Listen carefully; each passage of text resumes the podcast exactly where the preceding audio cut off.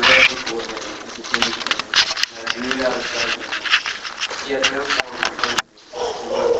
see. He despised and rejected by men, and men saw as he claimed to esteem him. Okay. Who has believed our message? To whom has the arm of the Lord been revealed? People didn't get it. Now, he says in the end of 52, for what had not been told them they will see, and what they had not heard they will understand. But in reality, that's a, that's a reference to seeing and hearing. And then they, he reverses it, hearing and seeing. But who has believed our message? Who's, who's, who's received that? And who, to whom has the arm of the Lord been revealed? People didn't really understand. They didn't really see what, what all this was. Why not? Why wouldn't people get this? Why wouldn't people come to, to perceive who he was? Well, he grew up before him like a tender shoot, and like a root out of parched ground. Um, he, he grew up in a place where, where you would not expect uh, the Messiah to grow up. A, a great man, a great king, a great teacher he grew up and blossomed in, a, in an Israel that four invading empires had turned into a spiritual wasteland. It, you just wouldn't expect any great one to, to grow up there in Israel itself, much less in Nazareth. So he doesn't come from a place where you expect somebody like that to come from. He has no stately form of majesty that we should look upon him, nor appearance that we should be attracted to him. There was really nothing in Jesus that, that impressed. Now, again, I don't think he's thinking primarily about physical appearance. I don't think he's just saying that, well, I mean, you know, his face didn't really, you know, wasn't really just beautiful and stunning or something like that. I think he's saying that, you know, he didn't have any of the surroundings, any of the pomp, any of the splendor, any of the, the wealth and power and worldly wisdom that, that normally are signs of somebody's importance. There was nothing about him that was particularly attractive, that was particularly impressive. Um, he was despised and forsaken of men, a man of sorrows and acquainted with grief. You know, he was, he was, he was, people, people rejected him. People uh, despised him. They looked down on him. You know, he, he was he was grief-stricken. He was like one from whom men hide their face. You know, have you ever seen somebody who's so hideous you just take a look at him? I don't mean that in a humorous way. Sometimes people are disfigured by accidents or, or by disease or whatever. And actually, I mean, it's kind of hard to look at. I mean, you know, it's not that you, you look down on them in some sort of a, a mean way necessarily, although some people probably do. But but it just it just almost makes you pain to see it. And you just kind of would try to shun them or avoid it. Can you think of how leper might be looked at? Or even, I mean, it's changing a little bit, but a few years ago, I mean, what if you knew somebody had AIDS? I mean, you know, well, I mean, a few years ago, what it probably took to get the AIDS in 99% of the cases was looked down on. And then it was, you were scared of it. You didn't want to have any contact. And so, you know, he was somebody that people hid their face from. They avoided him with disgust, like he were a leper. Like, like he had some repulsive sickness that, that everybody was trying to avoid. You know, I mean, here is, you know, a people who wanted a king, and God gave him a carpenter. You know, he just didn't seem at all like a fit for his role. His most notable characteristic, sadness. It, it just, you know, nobody really saw in him, practically nobody saw in him who he really was. Now tell me we would be different. You know, we think, well, but if Jesus were to come today, we would, we would have known him. We'd have recognized him. We'd have honored him. We would have embraced him. Yeah, right. How can men who are so impressed by money and fame and carnal power ever recognize that he was God in the flesh? You know, people who are occupied with so many trivial things about this life, would we have really been attracted to the beauty of his holiness and his love and his dedication to the Father? Those have been things that really impressed us. Are they things that impress us? No. Are we impressed with humility? Are we impressed with simplicity? Are we impressed with people who are dedicated to the work of God? You know, we're impressed, even if we're adults, by coolness. You know, you need to be cool. You need to carry yourself well. You need to, to be up on all the latest gadgetry and all the latest sophisticated kinds of stuff. You need to be seen with the right people and go out with the right people and, and do the right things. That's what we're impressed by. You need to wear the right clothes. And Jesus wouldn't have been any of those. You would not have been attracted to Jesus if who you're attracted to are the sophisticated or the cool, the rich or the powerful, or any of those kind of people, because he wasn't any of that. He was the kind of person that nobody, nobody was drawn to because they were looking for the wrong kinds of things. They valued the wrong kinds of things. What do we value? What are we impressed with? Would we have really recognized it? Comments and thoughts? Something that might be more applicable to this age group is who, who what kind of a, things are we attracted to when looking for potential made? You know, is it is it Christ likeness or is it you know physical attraction?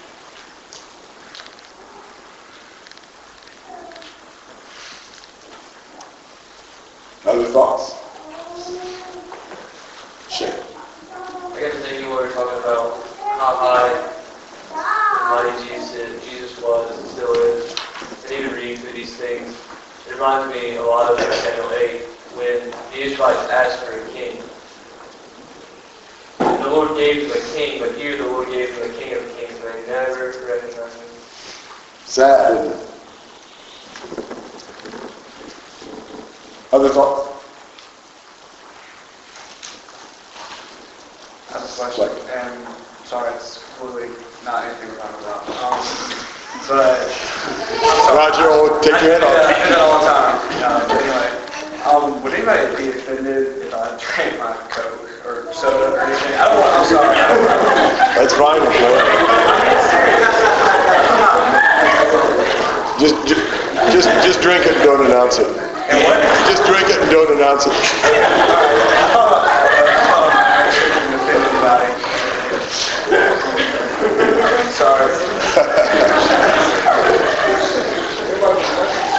All right, other thoughts and comments. As you think about the, the servant, you think about where he came from, you think about just, you know, how, how what he showed, what he offered, was just not what would impress us.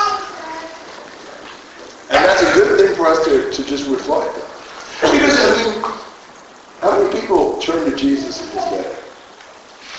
How many people were, uh, you know, keeping vigil on the cross? You know, how many people were, were shouting down those who were crying for his crucifixion? Yeah, I was thinking, you know, they didn't believe the message because how the messenger came and how he was different. And we can do that today. We need to present the message the way it is, and people have to take it the way it is, whether they want it or not. You know, I think sometimes we try to make the message look real nice, real appealing, appealing. Jesus could have done that, but he chose not to, so we can't do same. Yeah, that's exactly right. Yeah, Jesus could have impressed us in all the ways that would have impressed us if he had wanted to. He didn't want to. He didn't want us valuing those things. He was not going to cater to our tastes. You know, it, it really, we really need to give a lot of thought and reflection to to how, are we like Jesus? Are we trying to impress people with worldly charm and sophistication? You know, are we trying to be cool and tough and, and, and intellectual or, or impressive or whatever? You know, if you follow the steps of Jesus, you're not trying to look good. You're trying to be godly, righteous, humble, spiritual people. Other thoughts? John. Um, I think that it's frustrating to me when, when I see my friends and myself being attracted to things that are shallow and things that are, you know, worldly. And we, we would expect that of a worldly person, but when we see our Christian friends being attracted to, you know, things on, on TV that they shouldn't be, and friends that don't act anywhere close to what a humble person would be, or somebody that, that's maybe extremely flashy in every way.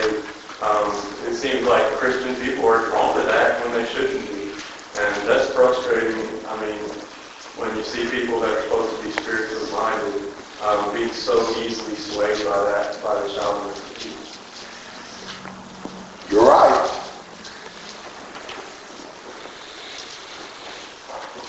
Four to six, we see the servant suffering. Surely our griefs he himself bore, and our sorrows carried. And we ourselves are stricken, smitten of God, and afflicted. But he was pierced through for our transgressions. He was crushed for our iniquity. The chastening for our well-being fell upon him. And by his scourging we are healed. All of us like sheep have gone astray. Each of us has turned his own way. But the Lord has caused the iniquity of us all to fall on him. Okay. Now, you know, he was bearing our griefs and sorrows. But how did we see him?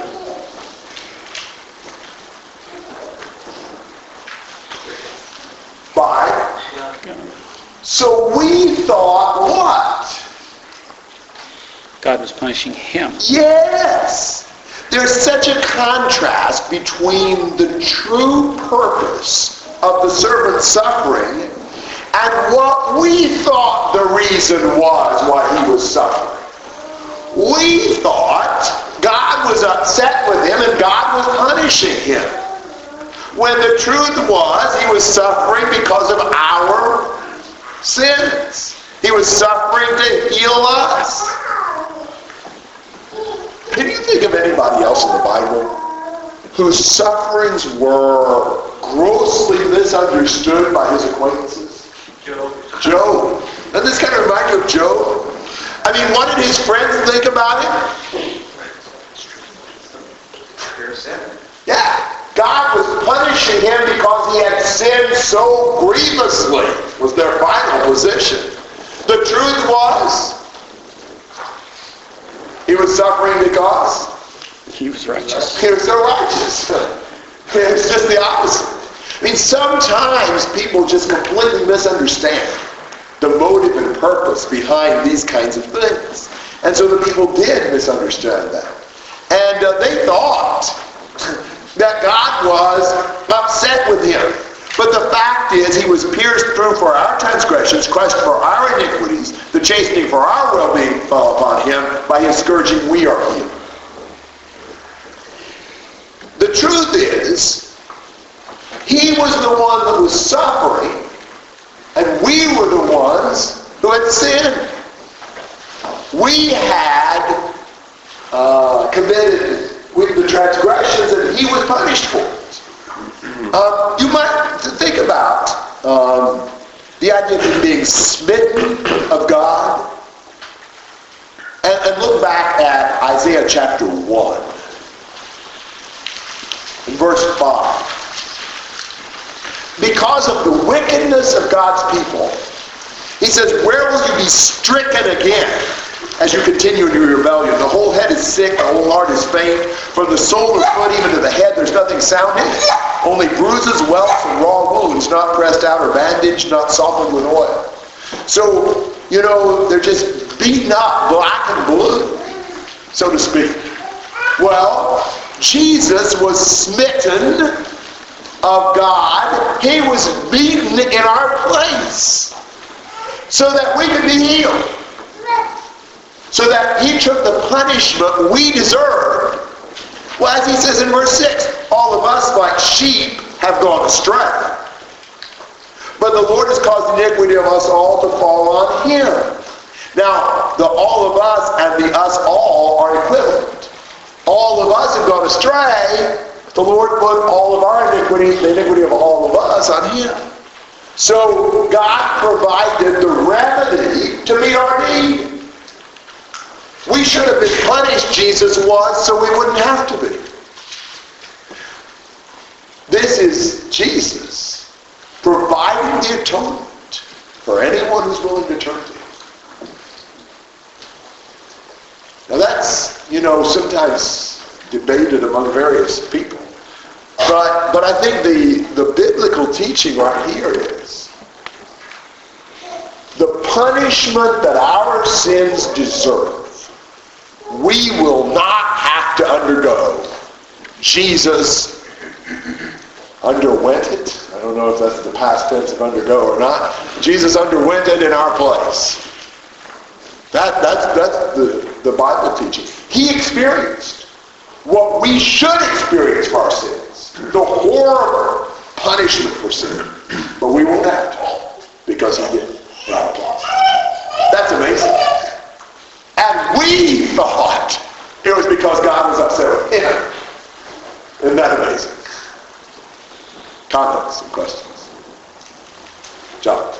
Who's the specific we referring to as we move throughout this writing? Obviously, you can, we can see it applying to us today, but was there a specific, more specific context within the writing itself? Is it referring to Israel? I don't know that I have a good answer. Um, perhaps, but he certainly, I don't think of, I can think of any statement that particularly narrows it down. Who has believed our message? So, I guess I would assume it's the same we and our. Maybe not. I'm not so sure about that one either. Um, yeah, I don't know. Uh, maybe it's maybe it's maybe it's intentionally indefinite, not a whole lot of definite, you know, concreteness to it. I, I don't know. That's a good question.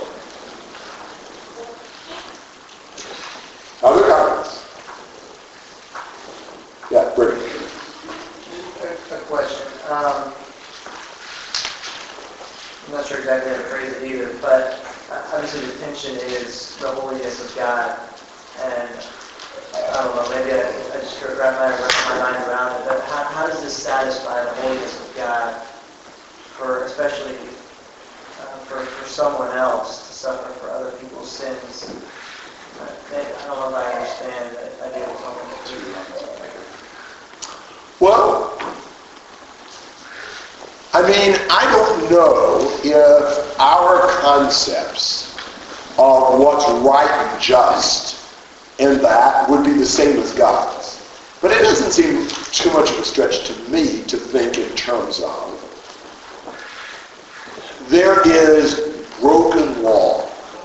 There is a punishment that must be exacted because the holy law of God has been violated. But that someone else could stand in for. Somebody else could take the punishment. Um, you know, that, that, apparently that satisfies God's justice. You know, it, it, it, it punishes sin by Jesus taking the sin on himself and allowing God to punish him in our place. That, that may not satisfy our concepts, but it seems to have satisfied the Lord. Roger. I have a question. In verse 4, uh, I know it's quoted in Matthew 8, 17.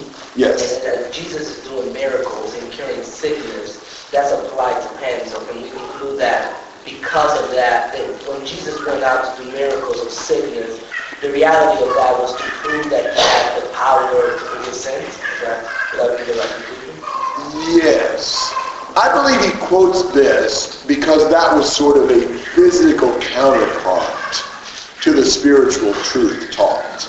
That was, you know, it's kind of like some of these other passages in Isaiah where the, the servant would open the eyes of the blind, for example. Now, you know what Jesus did? He healed some blind folks. And that certainly reminds you of those passages, but it, that's just sort of a physical taste of what Jesus really did, which was to open the eyes of the spiritually blind. So I think Jesus healing the sickness uh, is, is sort of a, a foretaste of him fully fulfilling this passage in healing spiritually. Tim? Um, One thing I like about the parable of the uh, lost sheep is, um, obviously there's the group of sheep that still with God, and they're safe, they're safe for the one sheep went away. And we have a picture of the shepherd using all this effort going out to find the sheep. Um, and then of course he finds it, and it could just jump to, you know, him celebrating, him being happy, but it has to, throws in the detail of how he picks up the sheep, carries it all the back.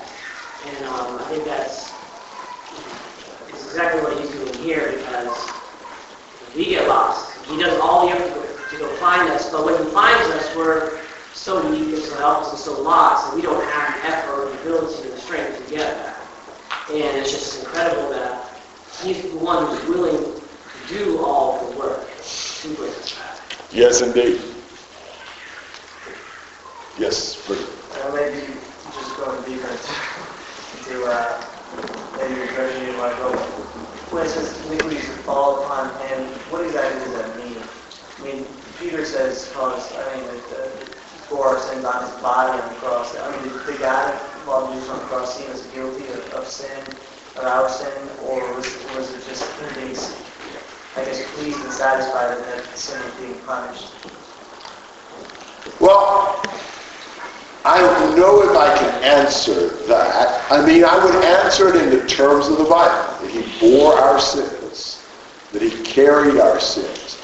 2 Corinthians 5 said God made him to be sin. So apparently, he was punished as a guilty sinner. God, I believe, was separated from him on the cross. I think Psalm 22.1 is, is an indication of that. And that, that is the unspeakable horror of the punishment that our sins deserve. But I mean, I, I, I don't know to what extent, should or what extent somebody carries sin. I mean, I don't know how physical that kind of a thing would be or how to look at that other than just that's the way the Bible presents that. Yeah, I was just going to say, uh, King James says in the end of verse 6 that the Lord hath laid on him the iniquity of us all. It says laid on him. That's past tense. And so, I mean, we, we begin to see, you know, God's plan is unfolding again. And on a larger scale, uh, Revelation 13.8 talks about the Lamb being slain before the foundation of the world. And, you know, God wants to dwell with his creatures, us. He knew we were going to sin, and he already had a plan to redeem us before it all began. certainly. Yeah, John. You would like to say something? I'm just saying, you know, the practical thing for us is, look at what Jesus did for us. I mean, look at the amazing event of Jesus actually suffering the punishment for our sin in our place. Would you do that? Would you, I mean, wow. Would you be the Holy Son of God in heaven with all the glory and comfort and everything and come down and, and, and experience unspeakable for, for human beings? It's an amazing thing. It's amazing that Jesus was willing to do that. I mean, you know, I, I think it would be hard to imagine that there's somebody you know, and you know he's uh, he's found guilty of cold-blooded murder. He's going to be on death row for 15 or 20 years and then be executed. But they let you stand in for him. They let you go through. Would you do that? Right now? What if it was your best friend? Would you do, would, would be on death row for 15 or 20 years and then be executed? Would you do that? I mean, we wouldn't do that for our best friend, would you? Or do that? He, he's the one who killed people. You didn't kill anybody. When you're crying, and they say, if you can find somebody who will take your place there, uh, you can go free and, and we'll lock him up and execute him. I mean, we wouldn't do that. And that would be nothing compared with the punishment sin deserves that Jesus.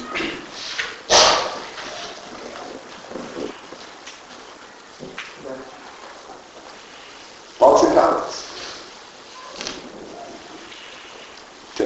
I comment, but bring it to this. Um, I, think what's impressive about this prophecy is not just the fact that it's obviously true, and we can look at the detail and it's even more so, but um, the idea of how unlogical it really is, and how it it cannot come from me, because it it doesn't make sense. And when it was happening in front of people, it still didn't make sense. And if you written out so plainly, and people just don't get it or don't understand it, I mean, we wouldn't think of this, and it's just, it's so theologically advanced um, from anything we've ever conceived. And I think when you compare Christianity with any other religion, that's kind of what you're talking about with the idols, is that they're empty because anything that they have to offer um, is just empty in comparison to the, you know, this unbelievable story of grace and forgiveness. Yeah, amen. Other thoughts? John? Along was what Tim was saying, yes, uh, the thing that keeps on jumping out to me is how, how we jump to conclusions and we have expectations for the things that we think are going to happen. And this is just proving like nobody got this. Nobody, everybody jumped to conclusions. You know, we see a homeless man and we all automatically think, well, that's a lazy guy and he doesn't want to go out and get a job. He's probably doing drugs and takes all the money and spends it on, you know, alcohol. But, you know, we don't know, we jump to those conclusions when we see people lowly and, or, or in a situation that we're not in. And we think we know everything.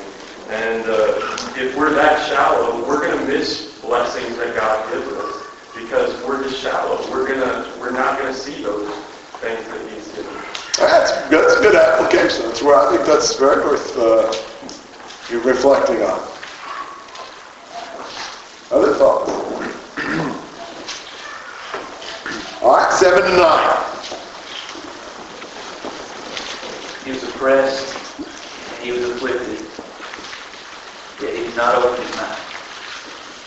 Like a lamb that is led to slaughter, and like a sheep that is silent before its shearers, so he did not open his mouth. By oppression and judgment he was taken away. And as for his generation, who considered that was cut off out of the land of the living for the transgression of my people, to whom the stroke was due. His grave was a sign of wicked men. Yet he was with a rich man in his death, because he had done no violence, nor was there any deceit in his mouth. This is so amazing. You see him leading up to execution. He was oppressed and afflicted, but he didn't open his mouth. Now you think about him on the tri- in the trial. He didn't speak. He didn't try to defend himself. Pilate was amazed. You know, I mean, when, when people are falsely accused, what do they do? They defend themselves. They say, that's not true. You won't accuse me of that. It's not right. I'm not guilty. People are outraged. They jump up and down. Jesus was mistreated, oppressed. He was absolutely innocent of every crime ever. He never done one thing wrong in his whole entire life. They were accusing him of all manner of things, and he just was silent. He was like a lamb led to the slaughter. Ah, apparently, I have no experience with killing anything other than chickens, but apparently, sheep are led to the slaughter just like that. They don't resist. You know, sheep are perhaps not the brightest animals in the world, and it appears that they don't even realize what's going on. So it's kind of passively yield. I understand that the slaughter of cattle is accompanied by great bawling and frantic efforts to escape. It's quite different. So it makes a sheep. He's just like a sheep. Just meek and mild and just allowing them to jerk him around wherever and to do anything to his body that they wanted to do. Now the difference is the animal's ignorant. Jesus knew everything was happening and was willing for it to happen. And the amazing thing is, this is not the first reference to sheep in this passage, is it? We, it was we who were like sheep, going astray, turning to our own way. It was him that suffered like a sheep for us.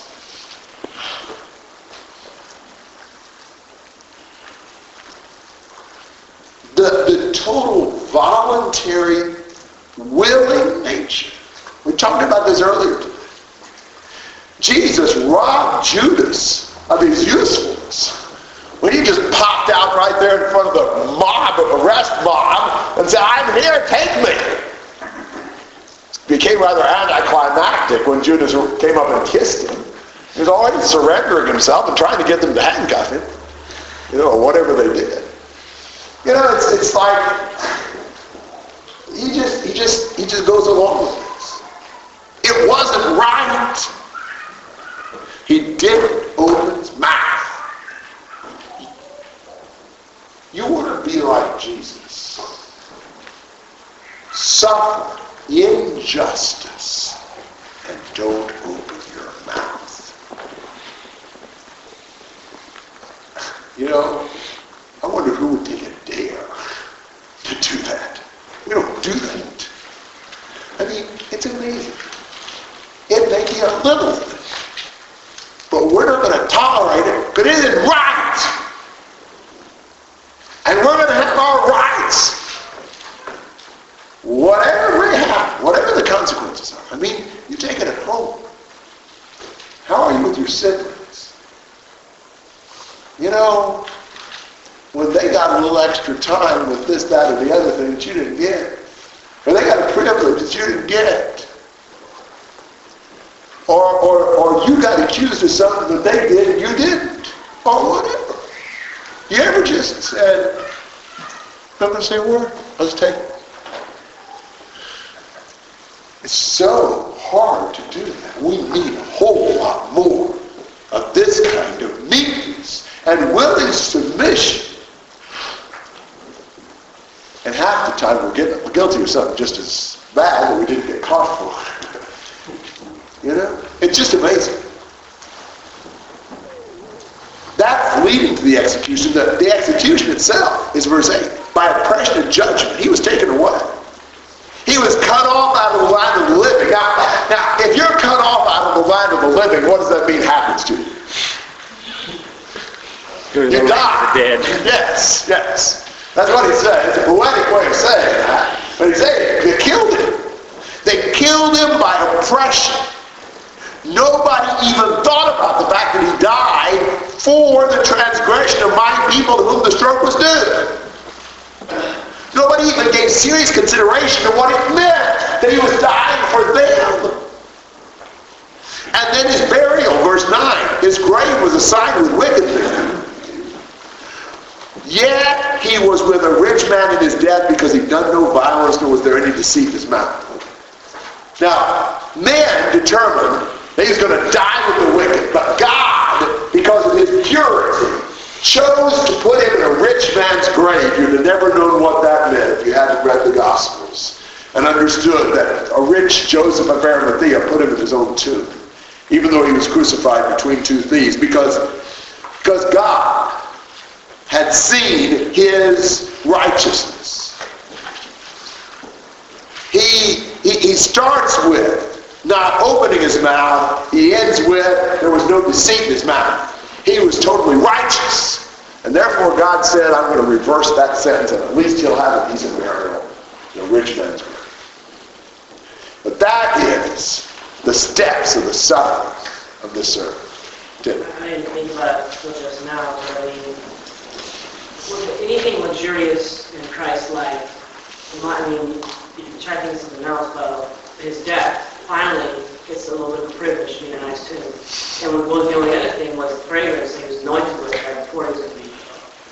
So here we go into luxurious things he ever enjoyed his entire life, any kind treatment that we would consider to be, you know, we just go out and do this do that, treat ourselves on occasion, but the only two things we ever seek in his life the time.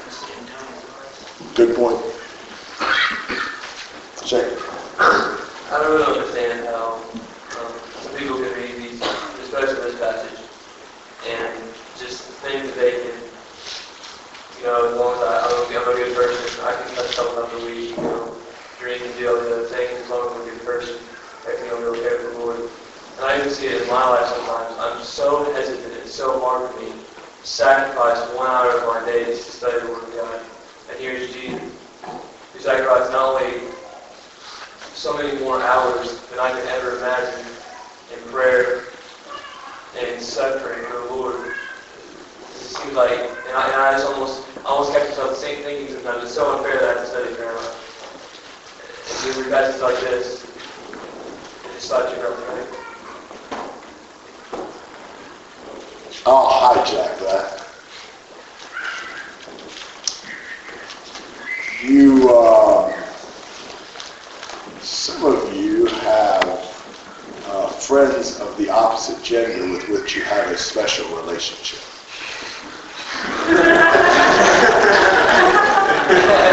now, back in my day, we wrote letters occasionally. Some, depending on where you lived, you might write a lot of letters. Probably not done too much today. What do you guys do to communicate? Text your girlfriend? Boyfriend? Facebook.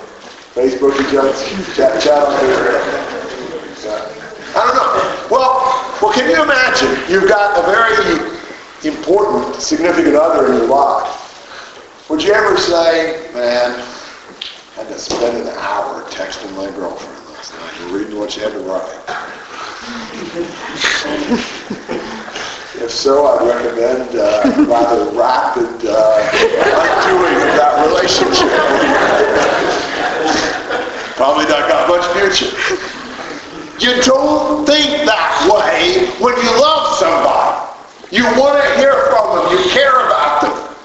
And you treasure every, every keystroke that they have sent you. Because it's from them. It is just amazing that we have such difficulty in loving what God has sacrificed himself to communicate to us. It is so right that we give ourselves to him and his word. Somebody mentioned that I made the point last year and thought it was helpful that as you get older, there are some responsibilities that you start having in your life that make life more challenging. Like you have to provide for yourself. Some of you do that now, some of you don't have to. Some of you aren't old enough. Um, and you sometimes then have a wife, sometimes you have children, sometimes you have a lot of demands. The time of your life when you have the most time and energy to give to growing spiritually is when you're young. And the thing that irks me, I love, as you know, young people, but the thing that bugs me is how much time so many young people spend in things that have no future whatsoever. You just think about it. When, if you can spend an hour or two a day, you know, messaging friends about nothing, seeing TV, TV programs about nothing, and playing your Wii for no purpose, or whatever. Why in the world couldn't you listen to the Lord and what He's written that? This is your time. If you're still in that situation, you've got some time for our entertainment. And you've got time to discipline yourself. It seems to me like that it is worth more when we sacrifice something we want to do something for the Lord. If you're bored out of your mind, and the only thing you got in the room is the Bible, so you'll read it because you've got to do something, you're just so bored, that's probably not worth as much as if you're doing something you really want to do, and you say, I am not going to keep doing this right now. God is more important, and I'm going to make myself right now get my Bible open and read it. That's just so much more strengthening to you. And uh, it, it's kind of a temptation because our entertainment today has gotten quite sophisticated. Wow. It's, it's, it's designed to, to entrance you and to just suck you into it bodily. But in a sense, that may be our greatest opportunity to show to ourselves and to the Lord, man, I love you a whole lot more than I love this mindless triviality I'm being subjected to. So, that's my sermon. Comments? Or other thoughts on this? On a slightly different note, what we were kind of talking about earlier, Jesus never, he never was trying to be comfortable. You know, I mean, think about it. He was born in a manger, and throughout his whole life, just always everybody was against him. And you know, he never settled down got married. It wasn't about being comfortable; it was about serving others. Amen. Followers of Jesus? David. What strikes me most in this whole passage um, is the the appearance being marred, being a man of sorrows, one who's despised, one who's led as a sheep to the slaughter. The the fact that this is a meek, humble, lowly, serving God that we serve and worship. Just what he did for us, the humility and the things that he put himself through. You know, this isn't, um, we talked about how he didn't come in some grand fashion, but that we're serving a holy, serving God. That is an amazing thing. It's exactly right. We serve a humble serving God. He sacrificed himself. He lowered himself to wash our feet, to cleanse our sins by his own blood. It's amazing. Other comments? Right. Go back to what you said about studying your Bible. You're the oldest in your family, and say it's Sunday, you know, everybody's out, you know, just watching TV, you got Facebook, and you're playing guitar here, or whatever, and you decide, you know, I've been doing this for most of the day. I'm just going to sit down, I'm just going to study God's Word for you. Say you have younger siblings, seeing you do that. You're also benefiting yourself from studying the Bible. You're also a good example for them in the church. So it's pretty much uh, a double effect when you. And it's a bit challenging. I suspect some of you are in families where the culture is you entertain yourself with every bit of spare time to break that mold. And people are going to look at you weird at home because nobody does that. You all entertain yourself all the time if you have any free time. But you're exactly right, Rob. That's an important thing to blaze the trail for the younger ones behind you. Emily. As Cody said, that we're not saved to stick, but we're saved to serve. And I think so many times we become Christians and we're like, okay, well, have been taken care of, and we kind of just like slow down or whatever. But yet, the whole fact that we are Christians is that we are here to serve just as Jesus did. Amen. That's exactly right. You know, here- here's something else. You know, we're kind of, we're on two or three different tracks at the moment, which is cool. Uh, I think some profitable things. And, uh, but one of the things that I really like about this kind of an event, and I, I want you to really seek this and share this. I heard a little bit of this today, just overhearing some things. But uh, some of you are probably in churches where you are, if you, you know, you hate, hate to say this, but the truth is, you're the most spiritual young person in the church. You know, maybe there's hardly any others. Or maybe the others care very much. I mean, some of you are in churches where you're probably the only young person who would want to be here for three days doing this. You know, the rest of them would be bored. Um, and, and, and here's one of the dangers of being in that situation is you become complacent. If you are pretty much as good as any young person you've ever seen, you know, because you actually pick up your Bible two or three times a week and read it for half an hour, and you, you pray every night as you go to bed, and you don't, you don't use bad language, and, you know, you are pretty straight, you can easily think, man, I'm really doing well.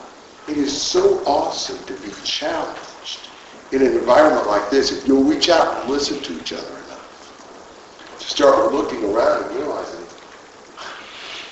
you know, there are some people in this room who are the same age you are, who care a lot more, who dedicate themselves a whole lot more, who give themselves to the Lord a whole lot more than what I do. Some of you are really inspiring to me because I know what you do. And I, you know, ask each other a little bit. You know, pick out some people in the group here that you can see really care and talk to them and say, you know, uh, I'd like to, how much do you study? What do you do to motivate yourself? What, what's your life like? What's your suggestions for my spiritual growth? And things like that. And, and try to be picked up by seeing, you know, I'm not nearly as strong as I could be. I just noticed, I it is not said that he died, but that he was cut off. And how many times you read that in the Old Testament mostly, God had do that because somebody was so bad that they had to be cut off, whether it was just outside the camp, or just simply, or be cut off an entire uh, or, or anything like that. We've seen that a lot in Isaiah already. Uh, I was using technology.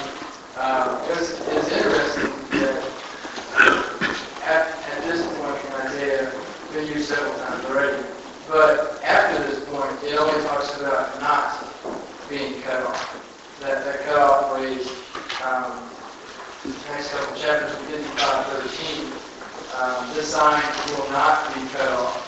And 56, uh, 56, 5, they have a name that will copy cut off others. That was cool. That because of what Jesus did, we'll see more of that, more, more of that accomplishes. But so often people and nations had to be cut off because they forsaken God so long. And here Jesus comes along and takes everything, uh, all of that, that guilt, and it's gone. And so now we have the ability to not have to be cut off. And, and that, that's, you know, that's a punishment from God, not from even some other man. Uh, but the worst punishment, again, like you already said, that he suffered here was from his father, not even being beaten, uh, but that it was in the hand of God. Interesting thoughts. Thank you. Anything else? Trent. Um, not to take the focus what Jesus did by means, because that's clearly what's important in this passage, but it's good to see the Son of God coming into this world, deserving everything, and demanding, he demanded nothing from the people he was around. He served like endlessly. And yet, we see us, maybe more in this country than other countries, thinking we deserve everything and seeking so little. And we see Jesus with the attitude of fully seeking God because he realized as a man he deserved nothing. And maybe that's the problem. That might give me a good segue into something else. I, some of you uh, don't like my uh, tangents, but uh, every once in a while I think they're uh, worth doing. And that, I think that's very valid. I mean, when you look at Jesus, wow. I mean, all of this, voluntarily, he chose to give up. He who had everything, who had all the glory and all the majesty, all the control, all the luxury, all the comfort. And he comes to serve. He empties himself and, and, and has nothing. He doesn't have a place to lay down. And it, I just think we are so spoiled. And I was impressed. I've told just a few of you this story. But it was really uh, moving to me. When I was in Brazil, there is a young man who traveled with me on one of the legs of my trip. He's been a Christian for a couple of years and a really good guy. His name is Marcelo, and he's about 24 and single. Really good fellow and really likable guy, spiritually minded. He told me about a 15-year-old boy, Jair, who lives on his street that he started getting more and more friends with. And I'm going to combine two or three parts of this story because I've talked to Marcelo since the trip also, and I know some further things. But Jonathan basically, over the last year, has not gone to school. Um, he um, picks up odd jobs around the neighborhood. His father died about five years ago, and his mother is an alcoholic and doesn't really contribute anything to the family. Jailton has an older sister, a year or two older, and he has a seven-year-old brother. And so Jailton's job, uh, the responsibility that he's assumed is he takes care of them and providing for them. So he's found whatever odd jobs he could find. And uh, every once in a while would come to Marcel and would say they needed something. Marcel would give him a little bit of money so he could get whatever they needed. And talking with Marcel, I said, you know, if I were Jailton, and I really cared about my sister and my brother, there'd be some times when it wasn't really enough and I just not eat so they could. He said, I know he does that. And uh, it's really interesting talking to him about some of those things. He, uh, he, Marcelo told me that he had in mind to sit down with Jailton, who's been really open to him and, and really gotten closer to him, and, and teach him some things about hygienic matters. And uh, I suggested that probably didn't have money for buying certain things that would be essential. And he said, yeah, he thought about that. He was waiting to save up some money so he could like take him to the store we talked to him about it and get him some, you know, deodorant and, and uh, you know, uh, maybe some something to wash clothes with and things like that. So just detergent or whatever. And uh, so I left him a little bit of money so he could do that. And, and he did. He had that conversation. Jailton was very appreciative of being able to go to the store and actually get some of those kinds of things. And uh, he actually took Marcelo inside his house. He told Marcelo already that he was he, he just opening up one day. He said he was really worried because uh, he was really concerned. Uh, the house leaks really badly when it rains, and that he wasn't sure if it would it might fall, and he didn't know what he'd do. Um, and so Marcelo said it was really hard when he went into the house because he, he saw, you know, what they lived in. He, Marcelo was really wise, and he did not react, uh, which is, uh, I think, very thoughtful on his part. But he said emotionally it was really hard for him because he realized even, like when it rains a lot, the, the, the you know, sewage system backs up into the house and things like that. It's just really, really bad, really, really difficult.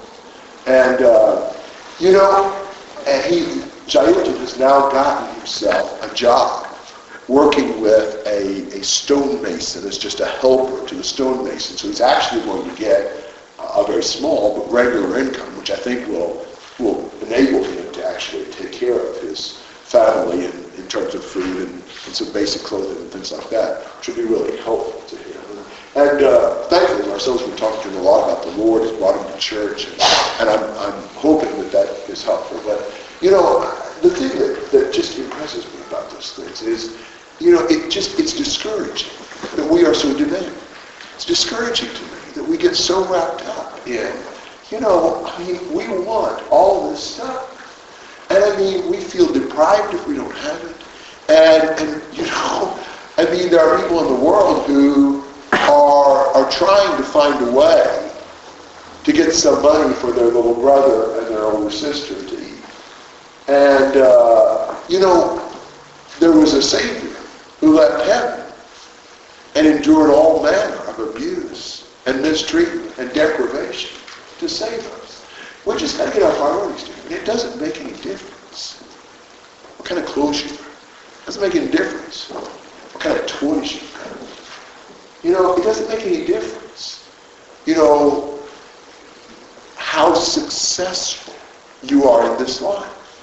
What makes a difference is that we serve the Lord.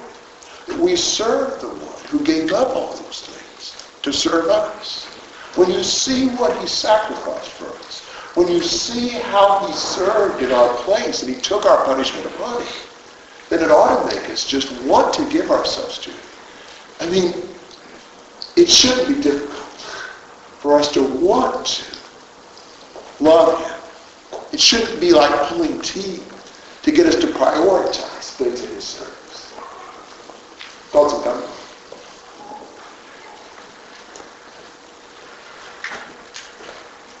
Look at 10 to 12. So the Lord was pleased to crush him. putting him to grief. If he would render himself as a guilt offering, he will see his offspring. He will prolong his days, and the good pleasure of the Lord will prosper in his hand. As a result of the anguish of his soul, he will see it and be satisfied. By his knowledge, the righteous one, my servant, will justify many, as he will bear their iniquities. Therefore, I will allot him a portion with the great, and he will divide the booty with the strong, because he poured out himself to death, and was, and, and was numbered with transgressors. Yet he himself bore the sin of many, and interceded for the transgressors. transgressors. There are some things that would be so difficult to ever understand before you saw the fulfillment. And this passage is one of them. Look at verse 10. But the Lord was pleased to crush him, put him to grief, if he would render himself a guilt offering. And all that's fine. We understand that, that the Lord crushed him because he was, he was offering himself for our guilt. But look at this. He, the servant, will see his offspring. He will prolong his day.